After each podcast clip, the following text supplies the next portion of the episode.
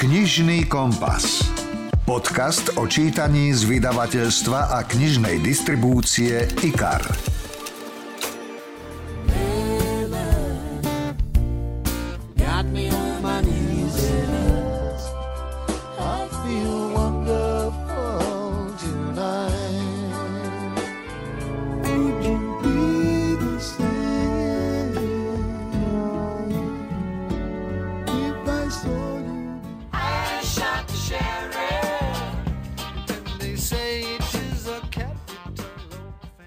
Poznáte? Jeden z najúspešnejších rokových gitaristov, spevákov a skladateľov 20. storočia. Eric Clapton, alias Slowhand, O tomto pánovi muzikantovi vychádza v Slovenčine autobiografia, o ktorej sa budem zhovárať s hudobným publicistom Jurajom Čurným. Sex, drogy a rock and roll, to je autobiografia Erika Claptona a popri tom tam máte celé dejiny vlastne jeho tvorby a celé dejiny aj hudby, ktorá ho výrazným spôsobom ovplyvňovala a celé dejiny ľudí, ktorí ho ovplyvňovali, ktorí ho v dobrom inšpirovali. Vrátime sa do Claptonovho detstva, ako začínal hrať na gitare. Spomenieme zvučné mená ako Rolling Stones, Beatles, Bob Dylan, koncerty, hudobné podujatia. Myslím si, že je to dobrý návod pre tých ľudí, e, ktorí majú radi hudbu a chcú objavovať, pretože aj Eric Clapton objavoval veľmi veľa e, hudby. Ano. E, nikdy nebol zameraný, že len to moje. On veľmi rád vyťahoval pesničky od iných autorov, špeciálne teda z oblasti blues. Samozrejme, povieme si aj o tom, ako vznikali niektoré jeho slávne pesničky. Pred chvíľou ste počuli Laylu, Tear is in Heaven, Wonderful Tonight. Jednoducho, nasledujúcich zhruba 35 minút bude o špičkovom muzikantovi, hudbe a autobiografii, ktorá Juraja Čurného uchvátila. V zásade je to pre mňa námed na fantastický, povedal by som, Netflixový seriál, pretože Presne. toto, keď niekto nejaký dobrý scenarista uchopí a len tak 30% z toho, čo on tam pospomínal, dobrý, dobrým spôsobom napíše a potom to samozrejme nakrúti a v spojení ešte aj s tou fantastickou fantastickou muzikou, ja si myslím, že to bude obrovský úspech. Už o chvíľu rozhovor o autobiografii Erika Kleptona, potom mám pre vás pripravených ďalších 10 knižných noviniek, prihovorí sa vám 6 autorov a pridáme aj úrivky načítané hercami. Podcast naplnený knižnými typmi štartuje. Príjemné počúvanie vám želá Milan Buno. Rozhovor zo zákulisia kníh poslednom období mám zvlášť rád životopisy, ktoré vedia inšpirovať, ktoré sú poučné a myslím, že z tohto som sa dozvedel veľa o zákulisí hudby a o jednom z najúspešnejších muzikantov 20. a 21. storočia. Eric Clapton, autobiografia, tak sa volá táto kniha a prečítal si ju aj hudobný publicista Juraj Čurný. Ahoj Juraj. Pekný deň prajem. Ja som nesmierne rád, že si prišiel, že sa môžeme porozprávať o hudbe, pretože ty máš obrovský prehľad, úžasný prehľad v hudbe, si hviezda chart show, robíš s Flebom skvelý podcast Hudobní džentlmeni a predpokladám, že Eric Clapton patrí medzi tvoje tak trošku srdcovky. Mám obrovskú úctu k jeho tvorbe a je tam zo pár skladeb, zo pár albumov, ktoré sú úžasné. Čiže ja keď som mal možnosť teraz ísť na ten koncert, e, určite by som nebol ten, že by som vyhľadal, že, že, že keď sa niekde Clapton objaví v dosahu, tak tam pôjdem, ale teraz som tu možnosť dostal, tak som ju využil. E, koncert bol trošku pre mňa sklamaním, ale to si možno, že povieme, ale to vôbec nič nemení na mojom vzťahu eh, k jeho pesničkám a k jeho tvorbe, pretože tá je úžasná, tá je skvelá a pozoruhodným spôsobom eh, o nej píše, o tom, ako to vznikalo práve aj v tejto autobiografii. A eh, keďže všetky, nazveme to zásadné skladby alebo albumy Erika Kleptona vyšli v období, ktoré pokrýva táto autobiografia, tak si myslím, že fanúšikom, a nielen tým skalným fanúšikom, lebo tí možno vedia, ale aj tí ľudia, ktorí radi sledujú veci v nejakých súvislostiach, najmä teda hudobných, ale trošku aj spoločenských, tak si tam prídu na svoje. Tá kniha obsahuje neuveriteľné množstvo mien, názvov a faktov. Ako ja som mm. bol až šokovaný, pretože mal som možnosť čítať rôzne autobiografie, ale tak podrobne vymenované e, veci aj z veľmi dávnej minulosti, e, priznám sa, ešte som nezachytil.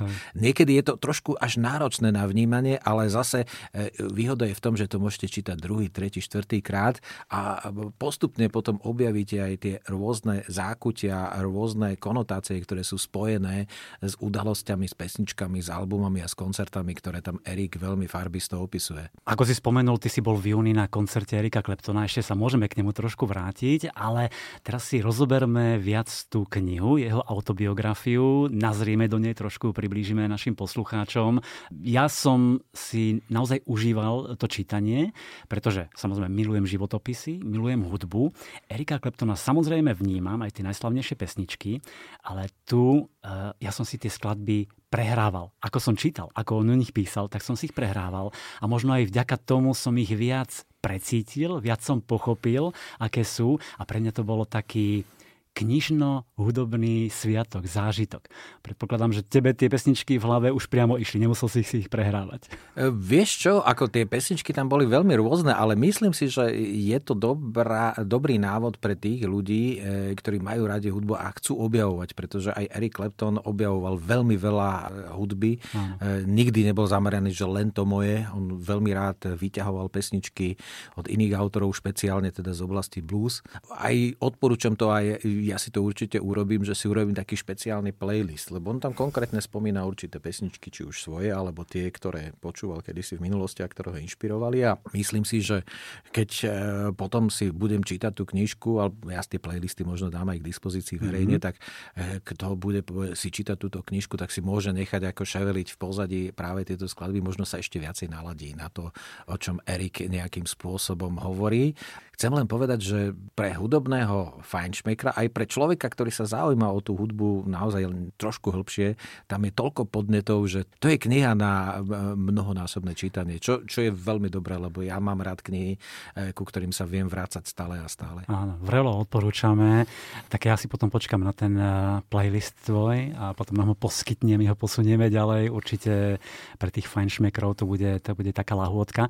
Eric Clapton píše, myslím, veľmi otvorene, úprimne v tej knihe, ničomu sa nevyhýba, ani tým intimnejším e, momentom, veciam, pádom, neúspechom a tak ďalej. E, čo mňa šokovalo, že píše veľmi otvorene aj o tom, ako podľahol drogám, e, heroínu, ale vtedy asi, a najmä povedzme tých 70 rokoch mnohí na tom fičali. Ak sa hovorí, že to heslo sex, drogy a rock and roll, tak ako táto kniha je esenciou toho hesla a medzi tie drogy treba zaradiť aj alkohol, pretože on tam veľmi farbisto a veľmi presne popisuje svoj boj s alkoholom. Mm. To znamená, ako mu podlahol a ako sa z toho dostával a čo všetko mu to spôsobilo v jeho živote, primárne teda v osobnom, ale aj v nejakým spôsobom umeleckom.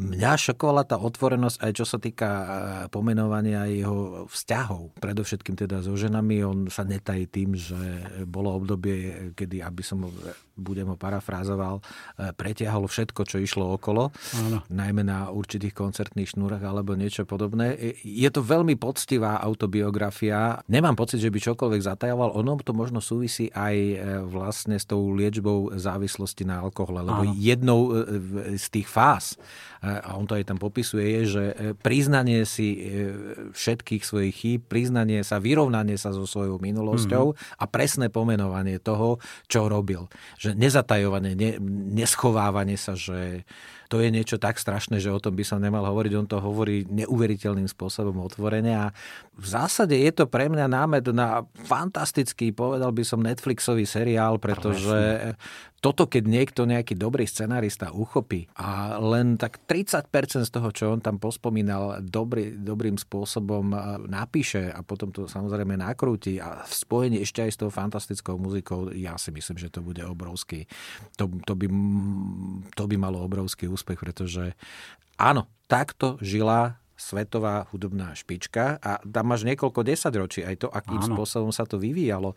To znamená, že e, on tam nádherným spôsobom popisuje obdobie, kedy v podstate e, zmizol z hudobného života, pretože celý, e, celé dni trávil tým, že so svojou vtedajšou partnerkou sa opíjali, drogovali a hm. ich jediná starosť bolo to, že kde si zoženú kvalitnú dávku drogy alebo niečo podobné. A teraz si zober ten paradox, že človek, ktoré, na ktorého by si sa pozeral z toho možno aj kriminálneho pohľadu, tak to je jeden v úvodzovkách vyvrhel, tak ako je človek, ktorý možno má aj nejaký ten rytierský titul, Aha. ale ten nemá kvôli tomuto, ale má kvôli tomu, že skomponoval nahral pesničky, ktoré už svojím spôsobom zľudoveli a ktoré si budú odovzdávať generácie a ktoré písali dejiny a ovplyvňovali dejiny populárnej rokovej a predovšetkým bluesovej hudby.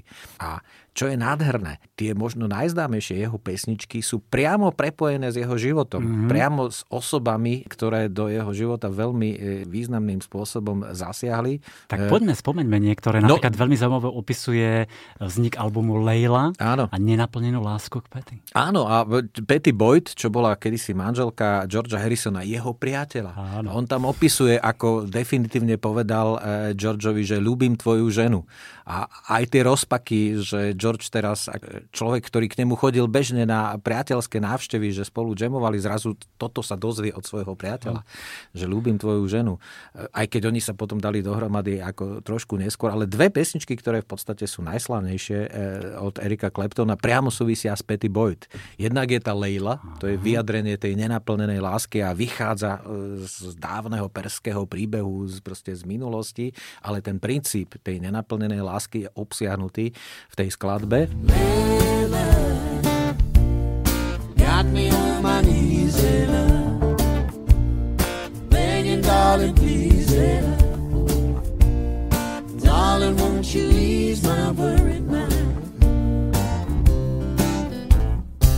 No a ďalšia skladba, e, to už ako tiež rieši e, vzťah muža a ženy, v tomto prípade Erika a Petty Boyd, ale v úplne prozaickej situácii a to je skladba Wonderful Tonight. Joj, jasne, tam popisuje, ako ho ako, ako zložil, ako proste, ako, čakal na... E, klasic, klasický story, ktorú pozná každý chlap, hmm. že idú spolu s manželkou alebo s priateľkou, niekam sú pozvaní a nikdy nie je dosť času, aby žena sa pripravila tak, aby sa podarilo odísť e, v úvodzovkách na čas, respektíve muž alebo chlap má pocit, že už dávno e, mali byť na ceste, tak práve takáto bežná, danlivo banálna situácia ho inšpirovala k tomu, že on, on to aj píše, že za 10 minút napísal ten text a aj tú pesničku.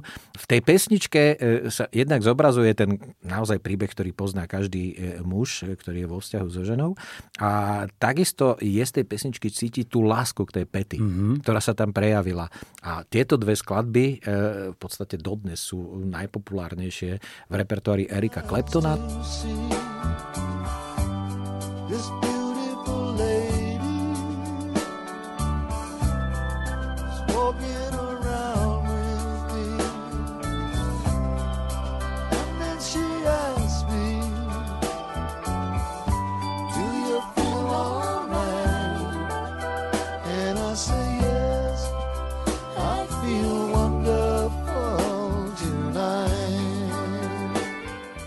Tretia, tak tá súvisí s veľmi tragickou e, udalosťou a to znamená s tragickou smrťou jeho jediného syna Conora. No a v pesničke Tears in Heaven e, sa vyspieval e, v podstate zo svojej bolesti z toho, akým spôsobom on strátil svojho jediného syna a tam doslova po minútach popisuje tie dni, ktoré predchádzali tejto tragickej udalosti, aj spôsob, akým sa vyrovnával práve mm. s touto tragickou udalosťou, čo je.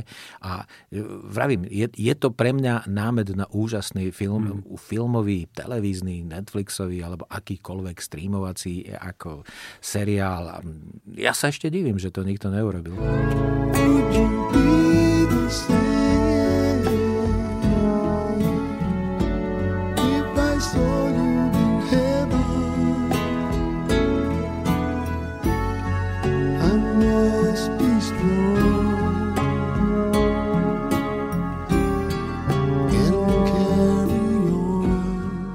Takže Leila, Wonderful Tonight a e, Tears in Heaven, ktorú on tam označil, že to je najsilnejšia z tých nových piesní, e, keď písal v tej autobiografii.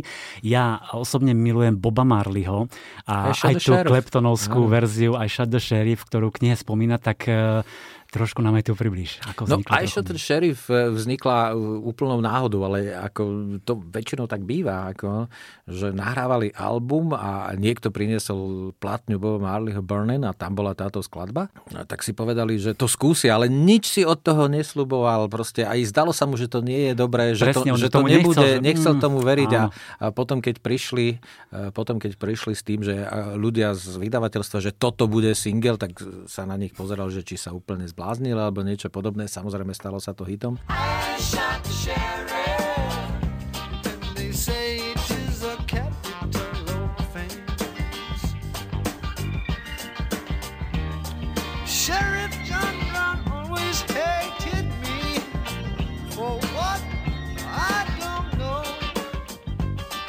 veľmi, podobný, e, veľmi podobnú situáciu, kde on hovorí, že kde opisuje, že mal absolútne antimarketingové cítenie. Bolo v prípade albumu Ampla, kde mal pocit, že to, to je len niečo, proste, čo vzniklo a, bol z toho najúspešne, komerčne najúspešnejší album všetkých čias a v podstate aj z hľadiska nejakého umeleckého uznania najúspešnejší album všetkých čias v celej jeho histórii, mm-hmm. ako v celej jeho diskografii, pretože získala za ne niekoľko cien Grammy a veľa ľudí podľa mňa bude poznať E, pesničku Leila práve v tej unpluggedovej verzii, presne, ale pravdu. veľmi im odporúčam, aby si e, vypočuli tú pôvodnú verziu ešte od, e, v rámci projektu Derek and the Dominos. Pretože to je v podstate takmer iná skladba. Je úplne inak zaranžovaná, má skoro 7 minút mm-hmm. tá skladba a ide z nej iný pocit a potom pochopíte, že e, najsilnejšie pesničky sú také, ktoré viete urobiť úplne inak a vo všetkých verziách sú skvelé a nie je lepšieho príkladu ako v prípade pesničky Leila. Mm-hmm.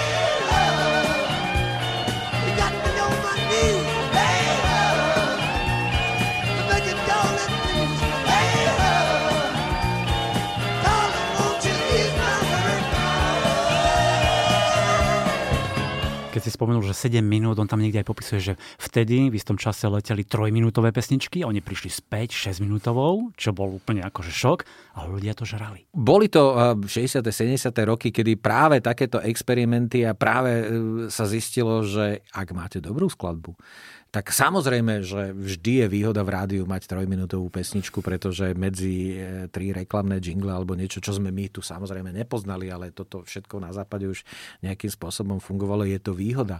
Ale ak máte skvelú skladbu, tak Starway to Heaven môže mať 9 minút, Bohemian Rhapsody môže mať 6 minút, alebo Leila môže mať v tomto prípade 7 minút a ľudia si vychutnávali vlastne tie gitarové sola, či už Erika, alebo jeho kolegu Duena Almana, ktorý nahrával túto, e, túto skladbu a dal jej ten neopakovateľný, e, by som povedal, punc originality v tej pôvodnej verzii. Mm-hmm. Ty si spomínal album e, Unplugged a Eric Clapton v tej autobiografii spomína album Journeyman, ktorý je vraj jeden z jeho najobľúbenejších.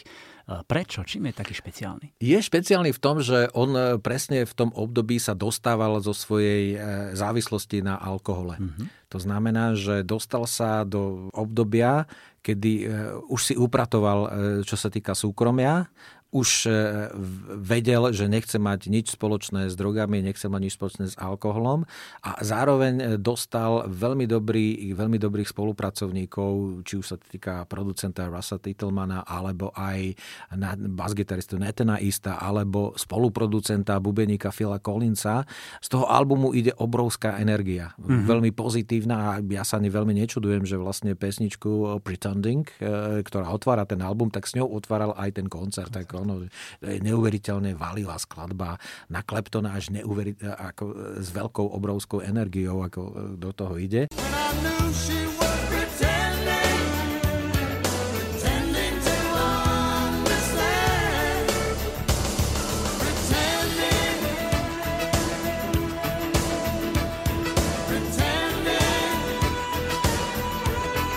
No a od toho albumu Journeyman v zásade sa e, datuje taká revitalizácia Erika Kleptona v tom je veľmi podobný s Joe Cockerom, lebo Joe Cocker si takisto prešiel svojim drogovo-alkoholovým peklom a v tomto prípade e, práve na tom prelome 80. a 90. rokoch obaja vlastne ako keby znovu nastúpili. Mm-hmm. Po tom, čo si prežili Všetko niečo, čo bežný smrteľník by neprežil asi 4 krát, už by sa mu to nepodarilo, tak im dvom sa to podarilo, aj keď v prípade Erika to bolo určitým spôsobom vykúpené aj tou tragickou smrťou mm. jeho syna. Hovoríme o autobiografii Erika Kleptona a on v nej veľmi zaujímavo popisuje aj tie začiatky. Napríklad ako doma si skúšal hrať, našiel si tuším miestečko niekde na schodišti, kde bol skvelý zvuk, alebo ako nasával hudbu z rádia, pretože to rádio e, u nich hralo od rána do večera. Hovoril, že mám rád každú hudbu nabitú emóciami a ja myslím, že toto všetko potom dával aj do tých svojich skladieb, že naozaj tie jeho skladby sú veľmi emotívne, ktoré sme už niektoré spomínali. A tiež hovoril, že hudba sa stala jeho liekom, že aj tá jeho hudba je pre mnohých nás liekom. No on práve popisoval, že keď sa dostanete zo závislosti na drogách alebo aj alkohole, tak keď už to je, tak zrazu potrebujete mať zmysel života. A mm. on mal tú obrovskú výhodu, že mal tú hudbu. Ale ja sa vrátim ešte vlastne k jeho detstvu. Myslím si, že na celom jeho živote e, sa výrazným spôsobom podpísalo to, že on samozrejme to zistil, ale zistil, že jeho nevychovávali jeho skutoční rodičia, pretože, ale jeho Áno. starí rodičia, pretože e, jeho matka ho mala v 15 e, s nejakým, tuším, kanadským alebo americkým e, vojakom, pretože on sa narodil v roku 1945 a že tento fakt, že je ako on píše veľmi otvorené, že bastard alebo niečo podobné, že to sa na ňom e, podpísalo. A aj ten fakt, že keď e, potom v nejakom mladom veku e, sa dostal ku svojej biologickej matke aspoň na návštevu, ona ho ako v dobrom nejakým spôsobom odmietla s tým, že mal by byť e, vďačný svojim starým rodičom za to, že sa o neho takto postarali, Aha. tak on ju na veľmi e, pomerne dlhé obdobie v podstate vylúčil zo svojho života až znenávidel za to, hm. že jeho matka svoje dieťa svojím spôsobom odvrhla. A tento e, pocit, ako, a je to vynimočné a stalo sa to mnohým iným umelcom. Myslím si, že Jack Nicholson je podobný prípad a mám pocit, že aj John Lennon takisto. Zaujímavé, že keď si zoberieš Jacka Nicholsona, aj Johna Lennona a aj Erika Claptona, ktorí prešli týmto, že Áno. ich nevychovala žijúca biologická matka, tak e, v ich aj umeleckej tvorbe, aj v živote to zohralo veľmi veľkú úlohu. Konec koncov e, detstvo e, zohráva veľmi veľkú úlohu v živote každého z nás. Mhm. Je to fascinujúce čítať vlastne o tom jeho detstve, o tom formovaní, ako sa dostal k hudbe. A ty už si spomenul, že tam sú mnohé známe mená spomínané od, od Beatles, Rolling Stones, ako nemal rád, myslím, že Boba Dylana. Mm. Chvíľami to doslova prehliadka histórie hudby, samé slávne známe mená, ako sa rodili skupiny, ako sa rodili tie skladby, ako sa organizovali akcie. A e, mne sa veľmi páčila aj tá jeho taká improvizácia alebo taká, také nečakané veci, ktoré robil a, a ako si užíval ten život. Napríklad raz večer, či kedy mu, alebo cez deň mu zavolal e, John Lennon, poďme si zahrať do Toronta, Plastic Ono Band, a bude zábava tak ďalej. Dobre, poďme a napokon bola z toho úžasná akcia. 13. septembra mi zazvonil telefón. Volal mi John Lennon. Čo robíš dnes večer? Spýtal sa. Nič, odvetil som. Nemáš chuť strihnúť si koncert z Plastic Ono Band v Toronte? Jasné, prečo nie? Súhlasil som. V tých časoch sa bežne robili takéto záťahy. Bez veľkého premýšľania ste prikývli a naskočili na prvé lietadlo. Skvelé, odvetil John. Nájdeš ma na letisku v salóne v prvej triede. Tam ti všetko vysvetlím. Dopravil som sa na letisko, kde som našiel Johna a Joko s Klausom Formanom, basákom z ich kapely a s bubeníkom Elenom Whiteom. John sa práve nachádzal vo fáze bielých oblekov, mal dlhé vlasy a bradu. Povedal nám, že ideme hrať na Toronský rock'n'rollový festival a že skúšať budeme v lietadle. On sa ničomu nebránil, podľa mňa. On nebol človek, ktorý by, e, aspoň teda v tom prvom období, e, ktorý by niečo veľmi plánoval. Mal šťastie, že mal za sebou veľmi dobré manažerské zázemie v osobe Roberta Stigwooda a potom aj e, ďalšieho človeka, ktorý ho mu Robert Stigwood nejakým spôsobom posunul, pretože mm-hmm. bolo obdobie, kedy mu museli, ako sa povie, zachraňovať zadok práve v týchto rôznych veľmi nepríjemných situáciách. On to spomína od toho detstva, že vždy niečo začal, niečo sa mu tam nepáčilo a zrazu išiel od toho preč. Takto odišiel od skupiny Yardbirds, no, takto odišiel od Johna Mayela, takto sformoval a v podstate veľmi rýchlo rozpustil skupinu The Cream, veľmi slavnú kapelu, veľmi úspešnú. Potom založil skupinu Blind Fate a ďalšie. E, v podstate celý ten život stále niečo hľadal a popri tom zažil veľmi veľa krásneho veľmi veľa nepríjemného alebo niečo podobného, ale výsledok vlastne my, ktorý si môžeme prečítať ten príbeh, je fascinujúci, je skvelý a vrajím, z môjho pohľadu je úžasný filmový, ale e, čo je najdôležitejšie a čo si už možno generácie, ktoré prídu po nás, už to vôbec nebudú brať do úvahy, pretože tí budú počúvať už len tie pesničky. A tých, v tých pesničkách je toľko nádhery a geniality, že aj všetky tie nepríjemné veci alebo veci z dnešného pohľadu by som povedal už aj možno aj nepriateľné v zásade nemajú význam. Treba si určite vypočuť tie skladby počas čítania knihy, to vám vrelo odporúčame s Jurajom. Mne sa veľmi páčila aj časť alebo um, pasáže o Jimmy Hendrixovi, ktorého on obdivoval, e, ktorého mal veľmi rád a e, myslím, že tam aj písal, že jeho smrť znamenala pre ňoho nejaký začiatok úpadku, že to bol veľký vplyv na jeho život. Prečo? No, lebo on e, vedel oceniť e, genialitu e, toho druhého. On viackrát sa mu to stalo, že videl skvelého gitaristu a prepadli ho prirodzené pochybnosti, že čo ja chcem po tomto človeku, keď prídem na to pódium hmm. po ňom a v podstate ako budem popri ňom nejakým spôsobom vyzerať. Takže a on tam opäť, on si písal denník. Evidentne je, je, je to vidieť, pretože normálny človek nemá najmenšiu šancu si takéto podrobnosti po, nie že po 10 ročiach, ale už ani po rokoch, po mesiacoch spomenúť, mm. ktoré on tam uvádza. Čiže on evidentne si písal denník a zo svojich denníkov vychádzal. A on tam popisuje, že stretol sa s Jimmym a aj mu chcel kúpiť gitaru, chcel mu ju venovať. A už sa spolu nestretli a zrazu zistil, že je mŕtvý. A to je naozaj tak veľký šok, to bola silná pasáž. Že v zásade to s ním obrovským spôsobom zamávalo. Hmm. A do toho nenaplnená láska k Petty Boyd, do toho dostal sa do štádia, kedy mal pocit, že drogy zvláda, ale v reále ich nezvládal a tak ďalej a tak ďalej. E, mne sa v podstate veľmi, veľmi výstižná je časť, kedy v čase, kedy ešte nebol s Petty Boyd. Ale George Harrison už vedel, že je zamilovaný do Petty Boyd, ho zavolal na e, svoj v podstate na prvý slavný charitatívny koncert, koncert pre Bangladeš, ktorý bol v New Yorku. A Eric Clapton povedal, že dobre, ale musí mať istotu, že bude mať dostatočnú zásobu drog lebo proste nebudem schopný existovať. A keď ti niečo také prizna človek ako po x rokoch, kde naozaj to mohol tak troška akože len tak zľahka načrtnúť, ale on to tam úplne, ako sa hovorí, nahulváta hovorí, že, že musel, mi, musel mi zaručiť, že bude mať droga. Naozaj, že na tej hotelovej izbe v New Yorku ma, čakal, ma, ma čakala dohodnutý balíček, ale že to bola pančovaná droga, vôbec nie taká, na akú som bol zvyknutý ako v Londýne. Takže jeho vtedajšia priateľka musela potom po New Yorku zháňať naozaj kvalitnejší materiál.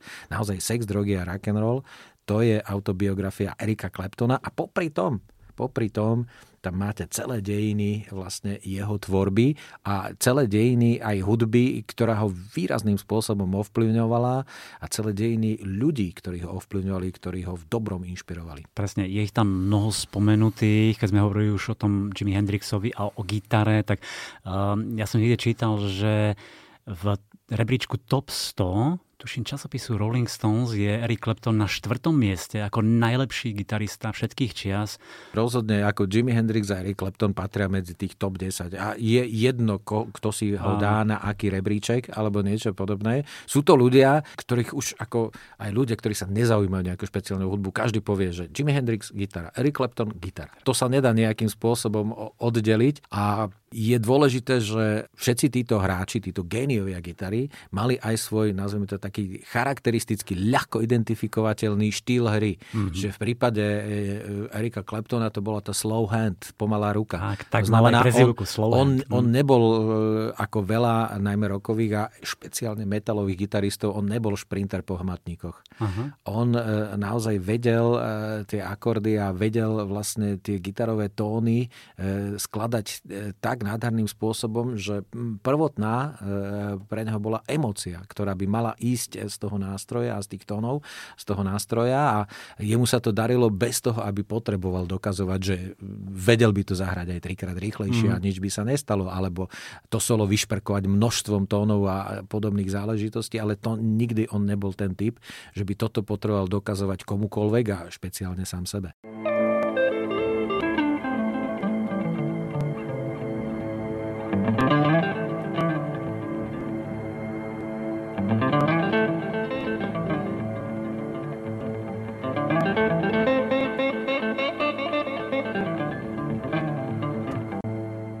Toto je tam inak pekne popísané, ako sa učil hrať na tej gitare, ako dostal tú prezývku Slowhand a, a spomína, alebo hovorí o tom, že ho najviac teda ovplyvnilo blues, také splinutie africkej a európskej ľudovej kultúry. A on ho vníma ako oslavu víťazstva nad nepriazňou osudu, ktorá je plná humoru, dvojzmyslov, ironie Máš rád tento žáner? Blues je zaujímavý žáner, ako nevyhýbam sa mu, ale nie som jeho nejaký, nazvime to, že skalný fanúšik ako ono, ale e, blues e, sa nedá robiť bez emócie. To nemôžeš mm-hmm. urobiť technokraticky. Preto vravím, že to je tá obrovská výhoda, že blues nemôžeš urobiť e, hudobným počítačovým programom. Podľa mňa. Ako mm. nie som hudobník, ale takýto pocit mám proste z tohto žánru. To isté je podľa mňa aj reggae. Proste sú žánre, ktoré nejakým spôsobom sú priamo spojené s tým, že vznikajú v úvodzovkách v tých živých podmienkach. Musí byť za tým reálny človek, ktorý musí mať nejaký reálny zážitok zážitok alebo niečo podobné. A tam sa ukáže je, to, aj to majstrovstvo. Je to, je, to, je to o pocite, to znamená, že v tom blues sa prenášajú podľa mňa také tie genetické informácie, historické skúsenosti ľudí, e, ktorí zažili ten rasový útlak aj proste všetky tie nepríjemné veci a vedeli to pretaviť do veľmi emotívneho hudobného tváru, mm-hmm. ktorý môže byť nielen, nazvieme to smutný, ale môže byť aj veľmi razantný, veľmi veselý.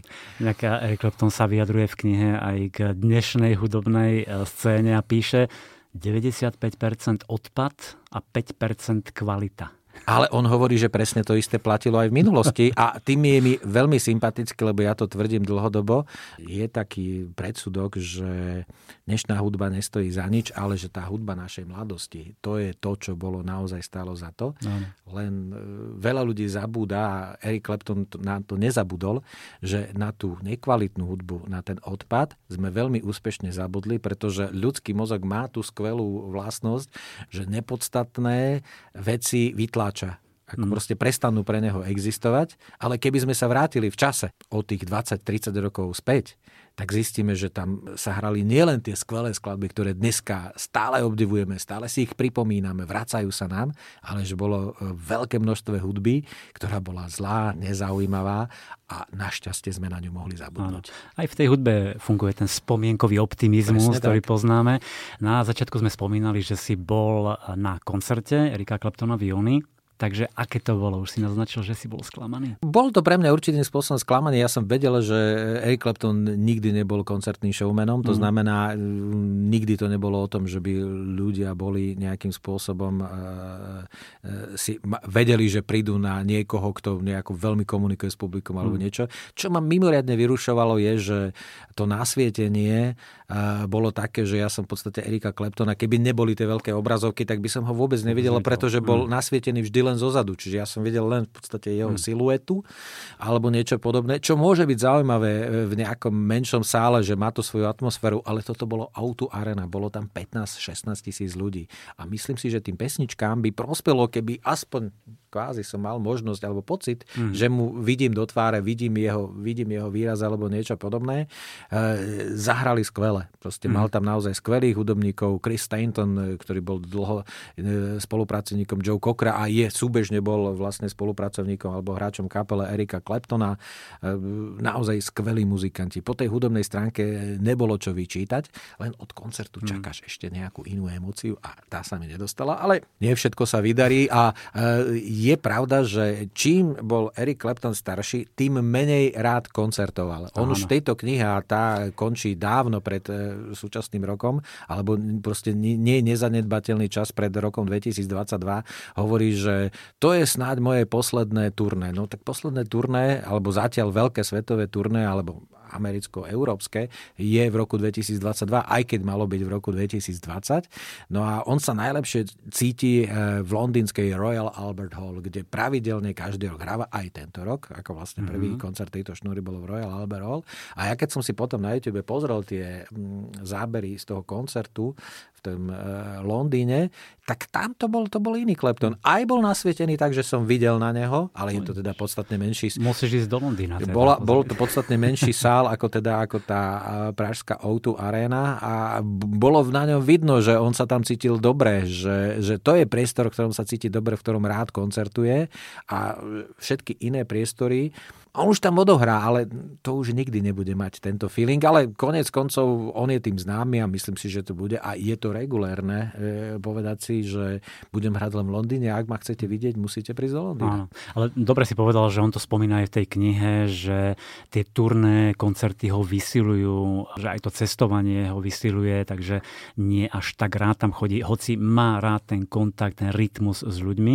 V akej je dnes e, forme? Lebo on tam píše tiež, že je už takmer hluchý, ale nechce nosiť ten načúvací prístroj a tak ďalej. Na koncerte sa to nejako, na jeho hre sa to nejako neprejavilo. Uh-huh. To znamená, že e, hrá výborne. Čo sa týka spevu, samozrejme spev nikdy nebola jeho tá najsilnejšia stránka, ale na to tam mal skvelé speváčky, ktoré ho podržali práve v týchto chvíľach. Ja si myslím, že tá zmena e, názoru na tie koncertné turné súvisí s tým, že on si e, upratal vo svojom súkromnom uh-huh, živote. Uh-huh. To znamená, že našiel naozaj manželku, s ktorou má tri céry a E, deti, už, už pri tom Conorovi to spomína, už pri tom Conorovi zrazu zistil, že ten život je aj o niečom inom, ako to, že si stále na turné a že e, okrem toho, že hráš, robíš bordel na hoteloch alebo proste sa zabávaš takýmto rokovým spôsobom, že sú aj veci, ktoré sú zaujímavejšie, dôležitejšie a krajšie v konečnom dôsledku. Čiže on podľa mňa už prešiel do tej fázy. E, jemu sa to podarilo, keď mal medzi 50 a 60, ale stihol to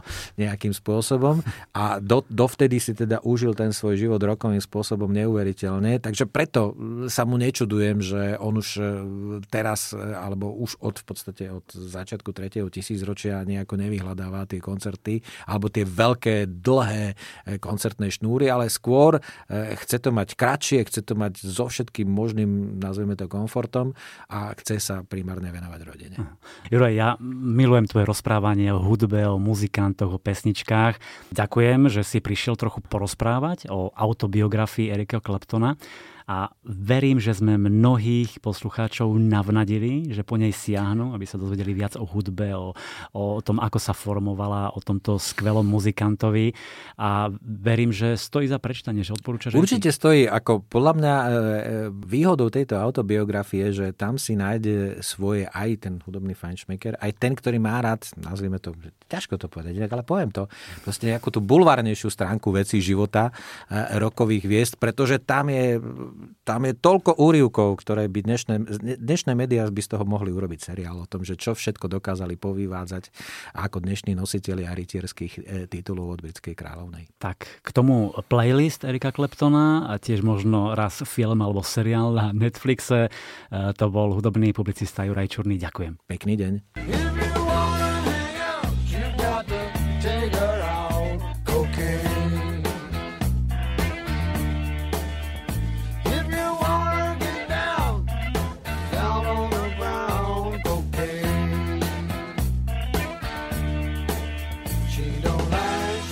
Verím, že ste si vychutnali náš hudobno-knižný rozhovor a teraz mám pre vás ďalších 10 skvelých knižných typov. Trillery, detektívky, skutočné príbehy, romantiku, niečo pre deti. Jednoducho, nechajte sa inšpirovať, je z čoho vyberať. Ak ste si obľúbili severskú krimisériu Tom Stilton a Olivia Röningová, chystajte si miesto vo svojej knižnici. Je tu 7 diel série s názvom Milosrdný Samaritán a je to vynikajúce krimi o tom, že nie každý, kto tvrdí, že chce pomáhať ľuďom, hovorí aj pravdu že niekto sabotuje dodávky vakcín proti covidu a že niekto je schopný vraždiť, pretože si myslí, že jedine on sám má pravdu. Severská krimi dvojica Sila a Rolf Björlindovci nesklamali, práve naopak, majú vynikajúci štýl písania a obaja vás srdečne pozdravujú. Hello, our Slovakian readers. I'm Silla Berlin. And I am Rolf Berlin, and we are sending you some greetings from our greenhouse in Sweden. Zdravíme našich slovenských čitateľov. Ja som Sila Burlind a ja Rolf Burlind. A posielame vám pozdravy z nášho skleníka vo Švédsku. Tento nový príbeh sa odohráva v decembri 2021, keď pandémia drží ľudí v zajatí a prvá vakcína by mala byť čoskoro dostupná. Olivína kolegyňa Lisa zo Štokholmu je znepokojená. Olivia zmizla a nikto nevie kam. Keď sa o tom dopočuje Tom Stilton, rozhodne sa prerušiť karanténu ďaleko od Štokholmu. Keď napokon nájdu Olíviu, je v otrasnom stave. Ženu, ktorá ju uniesla, Sáru, nájdu zavraždenú. Hoci bola Olivia je väzenka, rozhodne sa vypátrať, čo sa stalo. Spolu s Lisou sa pustia do vyšetrovania jej smrti. Medzi tým Tom Stilton ochorie na COVID a onedlho ho prevezú do nemocnice, kde bojuje medzi životom a smrťou. Olivia s Lisou však vo svojom pátraní narazia na veľkú stopu. Ľudí, ktorých cieľom je sabotovať dodávky prvých vakcín v presvedčení, že zachránia svet. Títo ľudia sa nezastavia pred ničím ďalším. Ha, veríme, že vám kniha urobí rovnakú radosť ako nám, keď sme ju písali. And we hope that you will enjoy reading this book. As much as we enjoyed writing it. Veru, z tohto príbehu opäť cítiť, že Berlindovci sú skúsení autory. Sú to scenáristi, písali pre film aj pre televíziu a taký je aj ich príbeh. Krátke, svižné kapitoly, najmä ku koncu, to naberá na obrátkach a dynamike. Pátranie naberie zaujímavý smer, čiže sabotovanie vakcinácie proti covidu, konšpirátori, samozvaní Samaritáni, ktorí chcú ochrániť ľudstvo pred očkovacou pliagou a myslia si, že jedine oni majú pravdu. Hoci je to tak trochu výbušná téma, to očkovanie a vakcinácia a tak ďalej, Berlindovci ju spracovali veľmi dobre a pútavo a mám pre vás aj krátky úryvok, ktorý načítal Kamil Mikulčík. Lisa práve narazila na horúcu stopu pri pátraní po Olívii, Všetko by mohla mať na svedomí spomínaná Sara, ktorá doslova prenasledovala Olivínho priateľa Lukasa. Krátko po obede jej zavolali z pátracej skupiny. Lisa si práve sadla za stôl so šalátom, ktorý si priniesla z bufetu a chystala sa dodať telu trocha živín. Bola to však skôr automatika, lebo na jedlo jednoducho nemala chuť. Signál z mobilu Sary Eriksonovej zaregistroval stožiar nedaleko mestečka Alseda v kraji Smóland. Bližšie sa ho už nepodarilo zamerať. Hneď ako Lisa počula o Smólande, chytila mobil a medzi fotografiami našla tú zo Sárínho bytu – Smallland 1998. Požiadala teda Boseho, aby zistil, či je na Sarino meno registrovaná nejaká nehnuteľnosť. Mali šťastie. Spolu s Oskarom Eriksonom vlastnila malú nehnuteľnosť kde si v lese. Podľa dátumu narodenia usúdila, že Oskar je jej brat. Nehnuteľnosť sa nachádzala nedaleko Alsedy v Smólande. Lisa vstala a prešla k stene a hlavou sa jej preháňali rôzne myšlienky. Zaťala ruky v pesť a pocítila, že má vlhké dlane.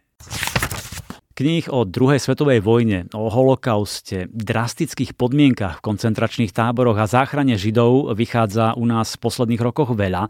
Všetky sú silné, dojímavé, niektoré lepšie napísané, iné menej, ale táto patrí medzi top.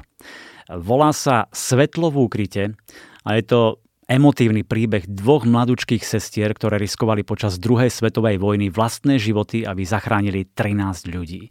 Príbeh podľa skutočných udalostí o mladej Poľke, ktorá skrývala v dome skupinku Židov a vystavila sa tak smrteľnému nebezpečenstvu. Príbeh, ktorý vás vtiahne a ja verím, že vás zasiahne priamo do srdca. Takže píše sa rok 1943. 16-ročná Stefania pracuje v obchode u Diamontovcov v poľskom mestečku Přemysl. Je zalúbená do Izia, jedného zo synov. Mladý pár svoj vzťah musí tajiť, pretože ona je katolíčka a Diamontovci sú židia, ale nevzdávajú sa nádeje, že raz im osud dožičí byť spolu. Do Polska však vtrhne nemecká armáda a všetko sa zmení. Rodinu vysťahujú do geta a Stefania ostáva sama v okupovanom meste, kde sa stará o 6-ročnú sestru Helenu. A potom kto si zaklope na dvere. Je to Max Diamond, počas transportu do vyhľadzovacieho tábora vyskočil z vlaku a žiada o pomoc. Stefania v tej chvíli urobí jedno z najzásadnejších rozhodnutí v živote a Max sa ukrie. Po ňom ešte ďalších 12 Židov. Každý deň pri tom trpnú, či sa neozve búchanie na dvere, ktoré by znamenalo koniec pre všetkých. Knihu Svetlo v úkryte budete čítať so zovretým hrdlom a s zimomriavkami po celom tele. Je to silný, nesmierne ľudský príbeh o obdivuhodnom hrdinstve počas druhej svetovej vojny. Je to kniha, ktorú pokojne môžu čítať aj tínedžeri, mladí ľudia spoznajú tak čas našej histórie, pretože ten, ten jazyk, štýl písania, aj samotné podanie sú vhodné aj pre mladších čitateľov. Je to jedna z najlepších a najstrhujúcejších kníh v tomto žánri Stefin príbeh vás doslova vtiahne, začnete prežívať všetko spolu s ňou a zabudnete na okolitý svet.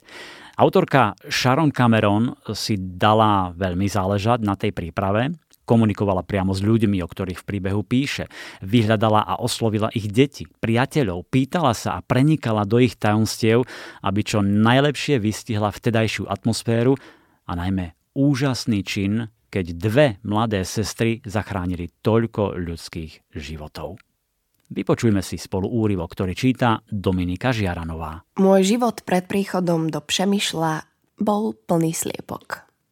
A koní. Čistého vzduchu, stromov, rozľahlých hnedých polí a zvlnených kopcov, ktoré vyzerali ako pokrčená prikrývka. Na jara na jeseň som utekala do školy po kľukatých cestách a keď bol sneh príliš hlboký, jedávala som žúrek s chlebom v našej vykúrenej kuchyni. V nedelu som sa vždy bez ohľadu na sneh odviezla na omšu do dediny Birča na voze s bratmi a so sestrami, ktorých bolo napokon osem.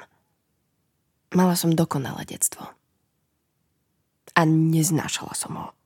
Chliev smrdel, latrína a odpadová jama tiež, slnko prážilo a ľudia hrdlačili na poliach – Neznášal som kopy hnoja, naschval ukryté v tráve, takže som si vždy zaprasila topánky. Matkine červené ruky potom, ako vydrhla bielizeň alebo pomohla ďalšej žene porodiť dieťa. Neznášala som to ustavičné, otravné kotkodákanie našich sliepok. Nikdy neprestali. Bola som presvedčená, že ani nespia. Teda okrem kohúta, ktorý bol šibnutý, lebo namiesto na slnko znova a znova kikirikal na mesiac. Neprekážalo mi, keď som tie sliepky musela ošklbať. Ak máte chuť na fantastický thriller, pri ktorom vám už z prvých strán padne sánka a počas čítania budete mať blízko k obrízaniu nechtov, píšte si. Autorka Lia Middleton a kniha Keď sa nájde. Tak trochu klaustrofobická nočná mora pre všetkých rodičov, strhujúci psychotriller, ktorý sa vám bude určite páčiť, veď si vypočujte samotnú autorku Liu Middleton. I am absolutely thrilled that when they find it is going to be published in Slovakia. Mám nesmiernu radosť, že kniha vychádza aj u vás na Slovensku. Titul Keď sa nájde je napínavý temný psychologický thriller. Hlavnou postavou je triciatnička Naomi, ktorá žije osamelým životom na farme, ktorú jej zanechal zosnulý otec. Kedy si žila v šťastnom manželstve, no jej príbeh začíname sledovať až po tom, čo sa rozišla s manželom a ich dcéra Freja sa presťahovala k nemu a k jeho novej manželke do Londýna. Naomi má radosť, keď sa Freja prvý raz po troch rokoch rozhodne stráviť noc na farme, no stane sa tragédia. Naomi v panike zaklame a povie policii a ex-manželovi, že Freja Mária zmizla. Potom príbeh začne eskalovať. Je to kniha o klamstvách, materstve a o tom, kam sme schopní zájsť, aby sme uchránili to, čo je nám najdrahšie. Zo srdca dúfam, že sa vám kniha bude páčiť a ešte raz chcem povedať, že mám obrovskú radosť z toho, že sa dostane aj na pulty slovenských knihkupectiev. I really, really hope you enjoy it and I am once again so so so pleased that it will be reaching um, readers in Slovakia. Ešte raz vynikajúco napísaný, presvedčivý thriller o manželstve, materstve, plný emócií, zvratov. Liza má zmysel pre vystihnutie detailov, dáva ich do súvislosti, perfektne vykreslila rodičovskú lásku a klamstva, ktoré môžu mať hrozivé následky. E, výborne stupňuje napätie, dramatickosť, jej postavy sú ako z mesa a kosti a v čom treba autorku pochváliť, to je neuveriteľne silný pohľad do utrápenej mysle Naomi. Ako ju zožierajú obavy a pochybnosti, ako si prispôsobuje videnie sveta. A hoci je sebecká, nerozvážna, budete jej fandiť. Budete spolu s ňou prežívať ten smútok a na konci, no, nebudem prezrádzať, rozhodne odporúčam psychotriller Keď sa nájde od Lie Middleton. Minulosť nezmeníme, tak sa nad ňou aspoň uškrňajme. Aj tak by sa dal opísať nový román slovenského publicistu, novinára, spisovateľa Martina Kasardu Dole dole. Je to mafiánska groteska s čiernym humorom, v ktorej sa vrátime do 90. rokov, keď v Dunajskej strede prekvitala mafia. Príbeh toho, ako vznikla kniha Dole dole o mafiánskej škole, je v celku typickou ukážkou toho, ako prichádza zrazu nápad.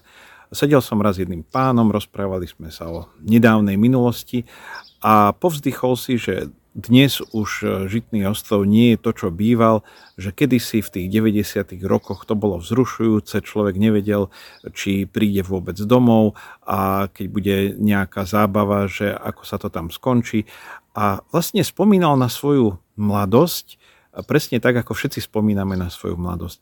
Že to bola príjemná, idylická doba, kedy sa nám všetko darilo a mali sme svoje prvé lásky a tak.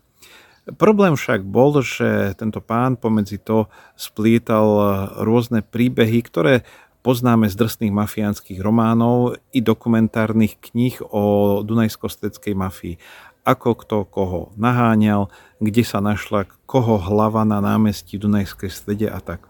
Ale mafiáni sú tiež len ľudia. Zároveň si tento človek povzdychol, že dnes už mladí ľudia nie sú takí, ako boli vtedy oni, že boli odhodlaní, nebali sa, vedeli sa obrániť, vedeli sa byť, vedeli chodiť rýchlo na autách a užívali si život. Ako vraví Martin Kasarda, obyčajný rozhovor, spomínanie môžu byť inšpiráciou na zaujímavý príbeh a presne pri tých mladých mu napadlo.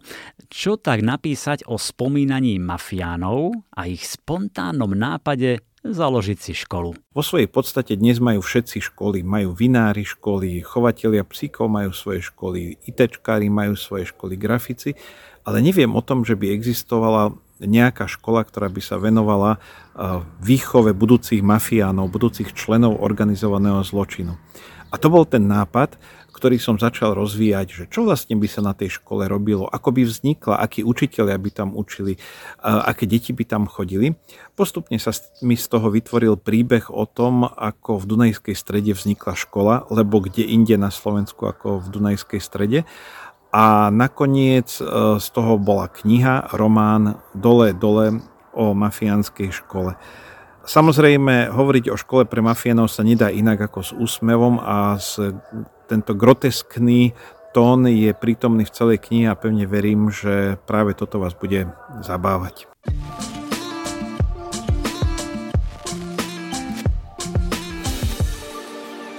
Ak si ku koncu roka kupujete diáre, lebo si potrebujete zapisovať dôležité stretnutia, možno myšlienky, nápady a popri tom sa inšpirovať, dozvedieť niečo zaujímavé a užitočné pre svoj každodenný život, už teraz vyšiel rok podľa Dary 2023, čiže DR Dary Rollins. Tento rok je to už po 7 krát. DR má opäť skvelú, modernú grafickú podobu a nájdete v ňom, tak ako po minulé roky, rôzne motivačné texty o tom, ako nájsť rovnováhu a harmóniu, ako získať energiu a pritiahnuť do života radosť a spokojnosť. Nechýbajú atraktívne fotografie Dary, tiež recepty, napríklad na skvelé lievance s jablčkami a škoricou, kokosovú kašu, francúzske toasty s banánom na mede alebo lahodný banánový chlebíček. K tomu všetkému záložka, pútko na pero a praktická gumička na zatvorenie. No a v zadnom vrecku na vás čaká malý darček. Slovenský spisovateľ. 70 rokov vo vašej knižnici. Dva výborné typy z vydavateľstva Slovenský spisovateľ. Nová Agáta Kristy prvý raz v Slovenčine. Volá sa Tajomstvo sídla Chimneys a je to napínavá detektívka, v ktorej síce nie je Hercule Poirot ani slečna Marplová. No ak máte radi štýl písania Agáty Kristy, prídete si na svoje. Zaujímavé kulisy, menší počet postav, záhadné ľúbostné listy, tajomné chodby, vraždy, špionážne pozadie a krajina s čudným názvom Herco Slovensko. V príbehu spoznáme Antonyho Kejda, ktorý sa ochotne vzdá nezáživného miesta turistického sprievodcu v Južnej Afrike, aby namiesto dávneho priateľa dopravil do Anglicka dve zásielky. A to rukopis pamätí grofa Stilptiča a zväzok ľúbostných listov podpísaných istou Virginiou Revelovou. A ani len netuší, že sa vďaka tomu ocitne v centre medzinárodného sprisahania a vyšetrovania vraždy. Po príchode do Londýna čo skoro zistí, že o memoáre bývalého predsedu vlády nepokojmi zmietaného herco Slovenska je až podozrivo veľký záujem.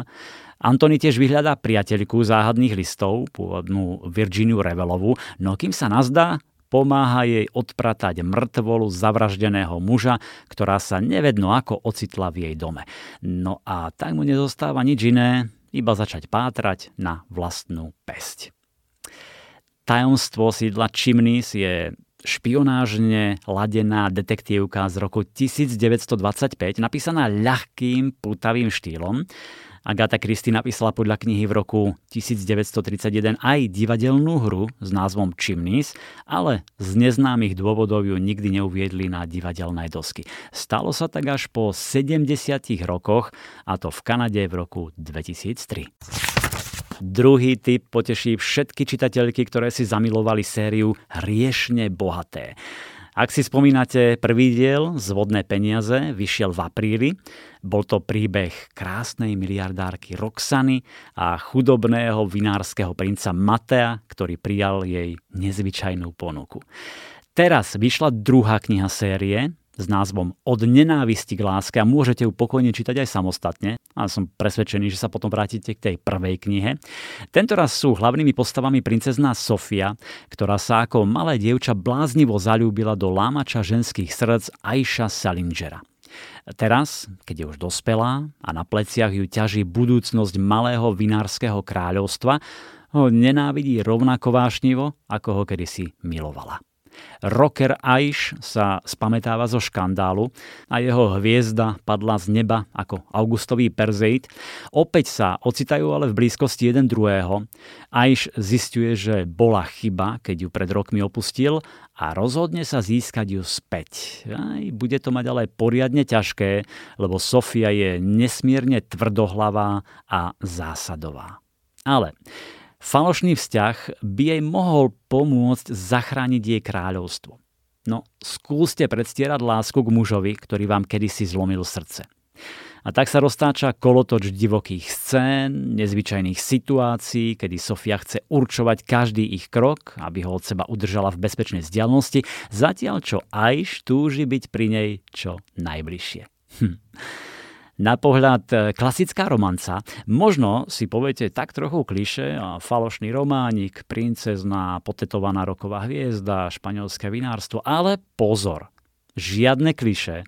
Autorka Angelina M. López napísala výbornú romancu s postavami, ktoré sú pútavé, sú sympatické, nechybajú vášnivé sexuálne scény, emócie, nečakané zvraty. Jednoducho veľmi vydarené pokračovanie série a zvodných peňazí. Je to taký moderný, sexy a svižný príbeh. Vybral som úryvok pre vás, ktorý si občas doprajete lahodné vínko, keďže príbeh nás zavedie do španielského vinárskeho kráľovstva, číta Zuzana Jurigová Kapráliková. Princesa Sofia Mária Izabel de Esperanzová Santosová stála v arktickom chlade a starodávnej tme svojej vínnej pivnice v strede nekonečných tunelov, ktoré sa ťahali pod jej prestavaným kláštorom a vyťahla hrubú zátku z jedného súda. Na schvál ju položila vedľa otvoru. Po minulé roky ich mnohokrát stratila vo vreckách či z roztržitosti a strčila do súda násosku. Víno z odrody Tempranilo, ktoré pomaly naplňalo sklenenú trubicu, sa v tlmenom svetle lampáša z LED diódov lesklo ako rubín. Len čo sa násoska naplnila do určitého množstva, vytiahla ju zo súda, okamžite ho zazátkovala a víno preliala do svojho pohára. Štyrikrát ním prudko zakrútila v pohári, rovnako ako pri vínach z ostatných sudov, ktoré už ochutnala – a vo svetle lampáša si premerala červenú tekutinu, či v nej nenájde nedostatky. Nevšimla si nejaké zvláštne sfarbenie, žiadne neočakávané usadeniny alebo zvyšky. Víno hodvábne klzalo po vnútornej strane skla, presne tak, ako chcela. Naklonila nos a hornú peru na dokraj pohára a s otvorenými ústami sa nadýchla.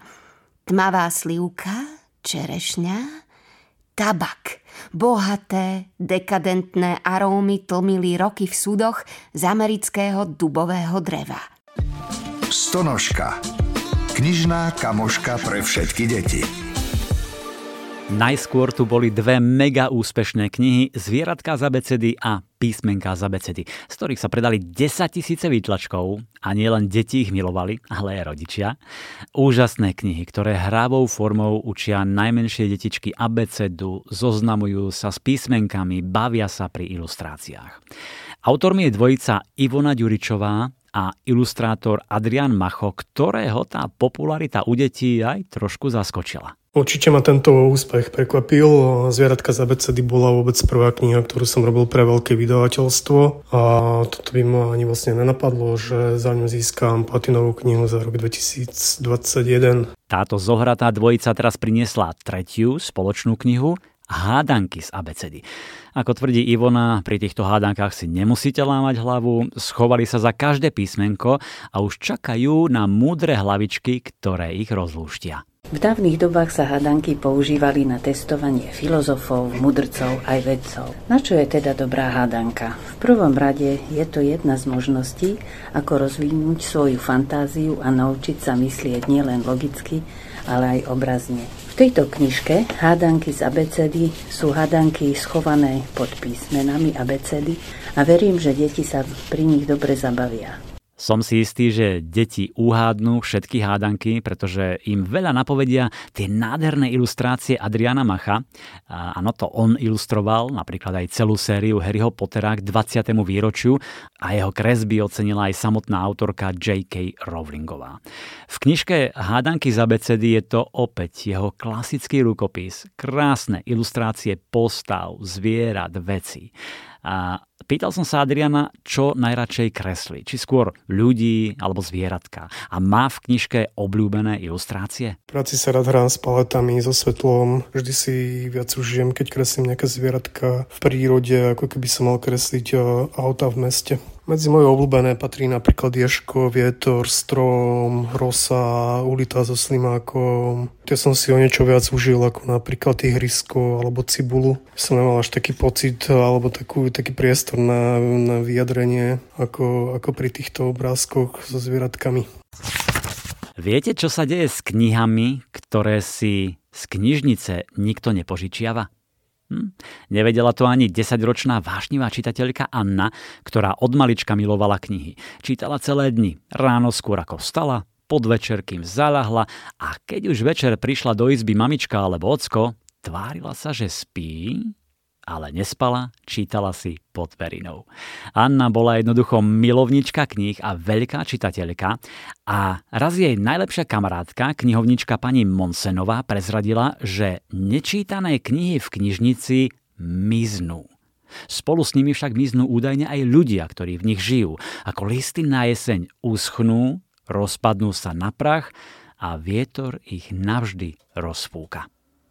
Anna sa s tým nedokáže zmieriť a rozhodne sa, že zabudnuté knihy zachráni. Tak to je nová, krásna kniha pre deti od 5 rokov. Volá sa Dievča, ktoré chcelo zachrániť knihy. A je to príbeh o nekonečnej láske ku knihám, o mágii, ktorá sa v nich skrýva. Dobrodružná záchranná misia, na ktorú sa Anna vybrala, určite nadchne každého malého čitateľa a som si istý, že ak túto knihu budete svojim deťom čítať vy, zamilujete si Annu a jej príbeh tiež. Krásne ilustrácie, jednoduchý jazyk a pútavý príbeh. No a posledný typ pre deti. Príbeh o nezbedných dvojčkách Viktorovi a Nikolasovi, e, ktorí sa síce na seba nepodobajú, ale vo vymýšľaní darebáctiev sú navlas rovnakí. Kniha sa volá Vicky a Niky, dvojičky, ktoré nevyzerali ako dvojičky a veru zažívajú rôzne dobrodružstva, ktoré našťastie vždy dopadnú dobre. Starajú sa napríklad o morské prasiatko, ktoré im nešťastne ujde. Chlapci zistujú, že starať sa o domáce zvieratko nie je také jednoduché a vydávajú sa na pátraciu akciu. Alebo keď doma mama varí lekvár, chlapci jej nepomôžu, práve naopak. Lekvár skončí v nových fľašiach, ale keďže Vicky a Niky sa v kuchyni naháňajú, všetky fľaše rozbijú. Hotová pohroma. Vicky a Niky majú veľa nápadov, ako sa zabaviť, ale neuvedomujú si, že niektoré zábavky môžu znepríjemniť život druhým, alebo môžu byť dokonca nebezpečné. Chlapci sa však vedia poučiť a spolu s nimi aj deti, ktoré si prečítajú túto knižku. Každý z tých krátkých, veselých príbehov je zakončený otázkami a cvičeniami, takže ak si mali čitatelia trúfajú, môžu si poriadne precvičiť svoju pamäť a zlepšiť si schopnosť čítať s porozumením. Autorka Eva Dinerová napísala už viacero detských kníh a pracovných zošitov pre šikovných školákov. Obzvlášť pekná je jej séria Maľované čítanie, v ktorej môžu deti vo veselých príbehoch nahrádzať drobné obrázky textom. No a ilustrácie doplnila Eva Chupíková, nadaná ilustrátorka a fotografka, ktorá má na konte mnoho krásnych detských knižiek.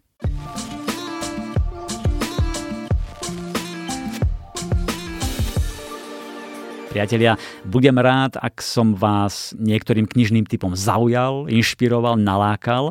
Stačí skočiť do ktoréhokoľvek knihkupectva, kamenného alebo elektronického a urobiť si radosť. Príjemné čítanie a o dva týždne sa počujeme opäť. Všetko dobré želá Milan Buno. Knižný kompas. Podcast o čítaní z vydavateľstva a knižnej distribúcie IKAR.